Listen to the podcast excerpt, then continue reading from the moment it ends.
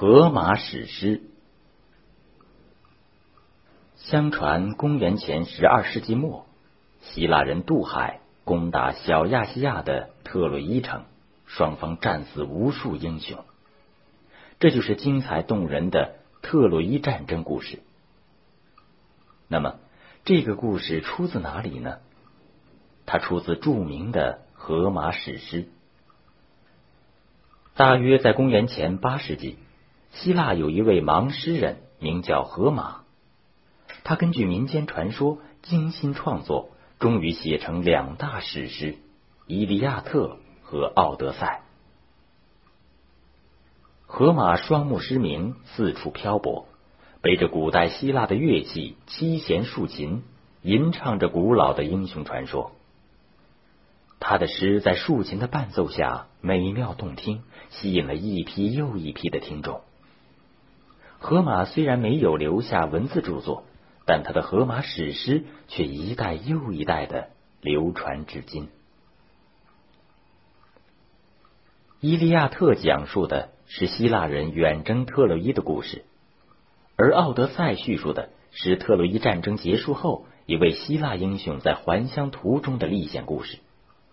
前者歌颂英雄的威武和功勋，后者歌颂英雄的机智与才能。我们先来介绍《伊利亚特》。为什么又叫《伊利亚特》呢？因为特洛伊又叫伊利昂，《伊利亚特》就是《伊利昂战记》的意思。这部史诗的故事是这样的：希腊人远征特洛伊城。而特洛伊人严阵以待，双方打了数个回合。希腊人虽然连连取胜，但却不能攻克城池，战争变成了持久战。不知不觉中，九年过去了。第十年发生了戏剧性的变化。希腊联军的主将阿喀琉斯英勇善战，屡建奇功。一次，在分战利品时，联军统帅阿伽门农。夺走了阿喀琉斯心爱的女奴，这使阿喀琉斯大为恼怒，从此拒绝出战。特洛伊人本来最害怕的希腊将领就是阿喀琉斯，现在阿喀琉斯不出战了，特洛伊人就乘机反攻，获得大胜。眼看希腊人就要全军覆没，阿喀琉斯的部将帕特洛克十分痛心，他来找阿喀琉斯，请求把盔甲借给他，让他去应战。特洛伊人看到阿喀琉斯的盔甲，以为帕特洛克就是阿喀琉斯本人，吓得纷纷逃跑。希腊人总算转危为安了。特洛伊的王子赫克托智勇双全，他发现帕特洛克并非阿喀琉斯本人，冲上前去，将一柄标枪投向帕特洛克后背，将他杀死。帕特洛克是阿喀琉斯最亲密的伙伴。他的死使阿喀琉斯悲痛万分，他决定与阿伽门农重归于好，重新参加战斗，为战友复仇。他狂怒的向特洛伊军进攻，所向无敌。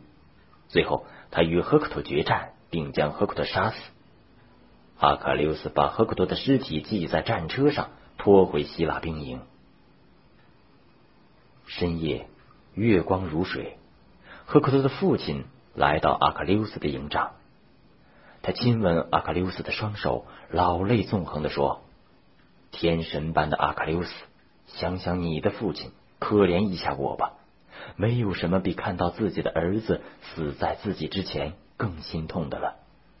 请您将赫克托的尸体还给我吧。”阿喀琉斯被特洛伊国王深厚的父爱所感动。他让女奴洗净赫克托的尸体，涂上橄榄油，裹上衣服，亲手将赫克托放在马上，交给赫克托的父亲。双方约定停战十二天，分别为赫克托和帕特洛克举行葬礼。十二天后，双方又恢复了战斗。阿克琉斯虽英勇，但也有打盹的时候。一天，那个抢走海伦的特洛伊花花公子帕里斯。借助太阳神阿伽门诺的力量，向正在打盹的阿克琉斯射了一支暗箭，将他杀死。原来，阿喀琉斯小时候，他的母亲提着他的脚跟，把他放到冥河中沐浴，他因此可以刀枪不入。但他的脚跟被母亲握住，没有被魔水浸过，因而他的脚最容易受伤。帕里斯的箭就射在他的脚跟上。现在，阿卡琉斯的脚跟在欧洲人的语言中就是致命伤的意思。阿克琉斯死后，希腊人采用了奥德修斯的木马计，才攻破了特洛伊城，结束了十年苦战。下面就是奥德赛的故事。希腊人攻陷特洛伊城，大肆的杀戮和掠夺后，胜利回国了。归途中，他们触犯了天神，希腊的船队被海风掀翻，很多人淹死了。奥德修斯带领着剩下的少数人，历尽艰险，在海上整整漂流了十年。他们历经惊险，受尽磨难。在途经一个海岛的山洞时，他们险些被独眼巨人吃掉。靠着奥德修斯的聪明机智，才逃出山洞。在经过塞林岛时，奥德修斯又设法避免了女妖的歌声诱惑。据说，这歌声能使人忘记一切，忘记家乡和亲人。后来，他们又经过了风之国、女神的海岛、冥土。危险的桥山等许多奇异的地方，几次死里逃生。终于，奥德修斯回到了自己日思夜想的祖国。他狂吻着祖国的土地，心中的喜悦无法形容。可是没想到，自己家里还有一番风波等着他。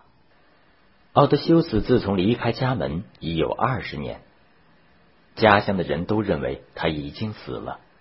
许多贵族恶少图谋奥德修斯的家产，纷纷向奥德修斯的妻子求婚，甚至公然住在奥德修斯家里吃喝玩乐。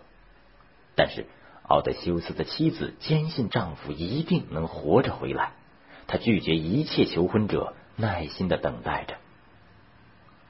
奥德修斯回到家乡，听到这个消息，非常气愤，决心惩罚这些恶少。他先是悄悄的见到自己的儿子。父子俩商定了计策。第二天是一个节日，许多贵族恶少又来赴宴。奥德修斯的儿子在宴会上宣布：谁能拉开他父亲出征前留下的大弓，并一箭射穿十二个伏柄孔，谁就有资格向他母亲求婚。结果，那些贵族青年没有一个能拉开大弓。